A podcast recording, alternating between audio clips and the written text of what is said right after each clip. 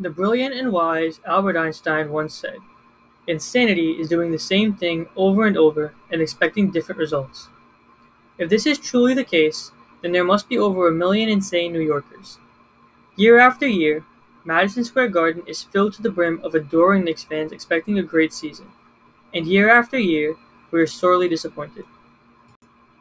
In the last 10 years, the gate receipts per season for New York Knicks games have gone up by almost 40 million. You would have never been able to guess that their ticket sales are increasing based on the way the team has been managed. The New York Knicks have run through 13 different head coaches in the last 20 years, a number that is unrivaled by any other organization.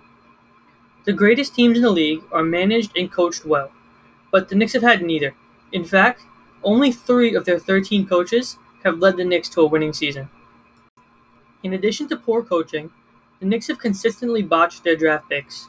However, I cannot place all the blame on them because some of it is luck in the draft lottery. Despite consistently being at the bottom of the league, they have not had a number one pick since 1985 and have only cracked the top five twice since then. With their top five picks, they have not disappointed. The number one pick in 1985 was Patrick Ewing, an 11 time All Star. The number four pick in 2015 was Kristaps Porzingis, who, despite injury issues, was an All Star in his third season. The last top five pick was drafted last year, and despite having a rough rookie season, RJ Barrett has shown promise in being a talented player with great potential. The good does not outweigh the bad, though.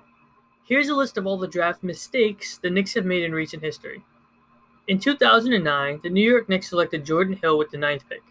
Sadly, Hill was out of the league shortly after. That same draft saw multiple time All Stars follow, such as DeMar DeRozan, Jeff Teague, and Jrue Holiday.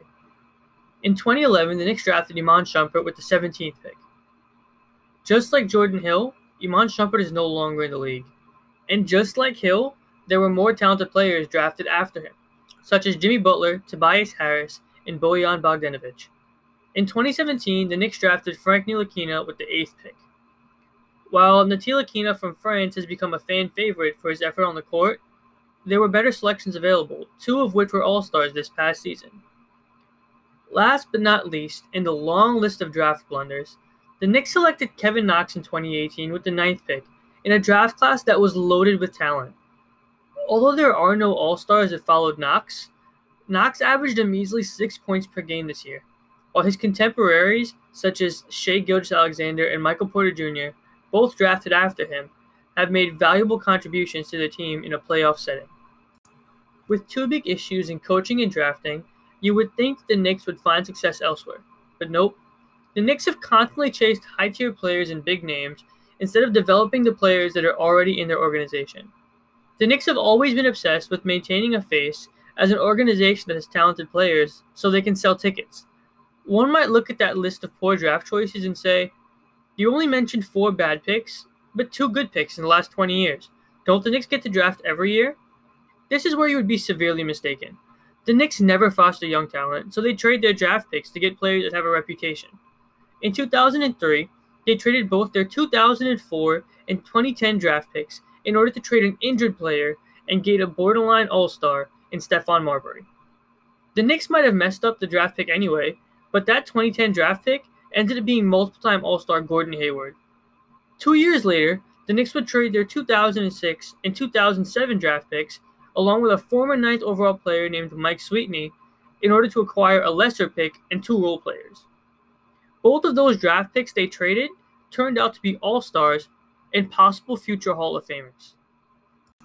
After those two terrible trades, the Knicks refused to learn their lesson, and the Knicks proceeded to trade for Zach Randolph, a promising young player who was scoring a lot on a losing team. The problem was that they traded away Channing Frye who was a former 8th overall pick with a ton of talent and promise. This may seem like a simple swap of young talent, but that's never the case with the Knicks. The management at the organization traded Zach Randolph less than two years later for almost nothing. They wasted the potential of Channing Frye for 18 months of Zach Randolph.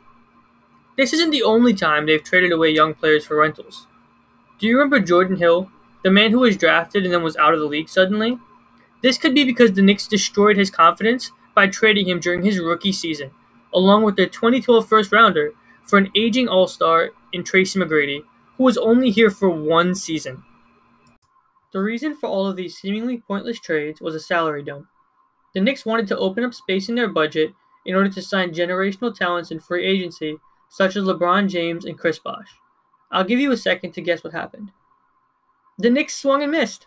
They threw away all of their talented young players in order to miss out on everything they were hoping for. And eventually, they had to settle for a lower tier all star in Amar'e Stoudemire.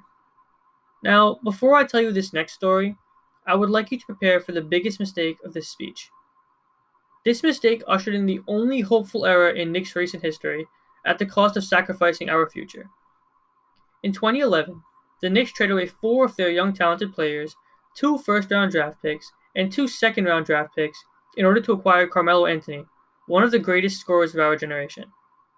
I would like to note that I used the word scorer there and not player. Carmelo Anthony did one thing on a basketball court, and that was put the ball in the hoop. He played mediocre defense and he could not pass the ball to save his life during his tenure with the Knicks. However, he took the Knicks to the playoffs multiple times, and he became a Knicks legend for his contributions to this failure of a franchise.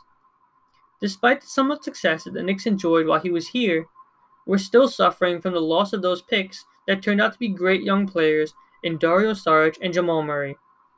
Jamal Murray recently put up multiple 50 point games in a league where the median is 17 points per game. Being a Knicks fan in the 21st century has been one of the most disappointing parts of my young life. There are 30 teams that I could root for, and somehow I've developed a passion for the one team in the league that has no shot at a successful future. The failure of one season is on the players and coaches. The failure of multiple seasons is on the management. But the failure of a franchise for over two decades has to be on the owner appointing the management. And this would be James Dolan. James Dolan knows nothing about basketball. He is nothing more than a businessman who sings in a below average blues band. And yet, he insists to poke his nose into the basketball side of the organization. Over the years, a number of these poor trades have been due to the fact that James Dolan demands that his management make trades that appease him so the players that he likes may play for his organization. In order to start a brighter future for the Knicks and bring back the hope that I once had for this organization, James Dolan needs to sell the team to a competent manager that will put the right people in the front office and allow them to do their job. James Dolan is a businessman, and Knicks ticket sales have been going up, so he has no reason to sell this team. We, as hopeful Knicks fans, need to boycott his team in order to force his hand. He will only sell this team if he is losing money from it, so we need to ensure that he does just that. Thank you.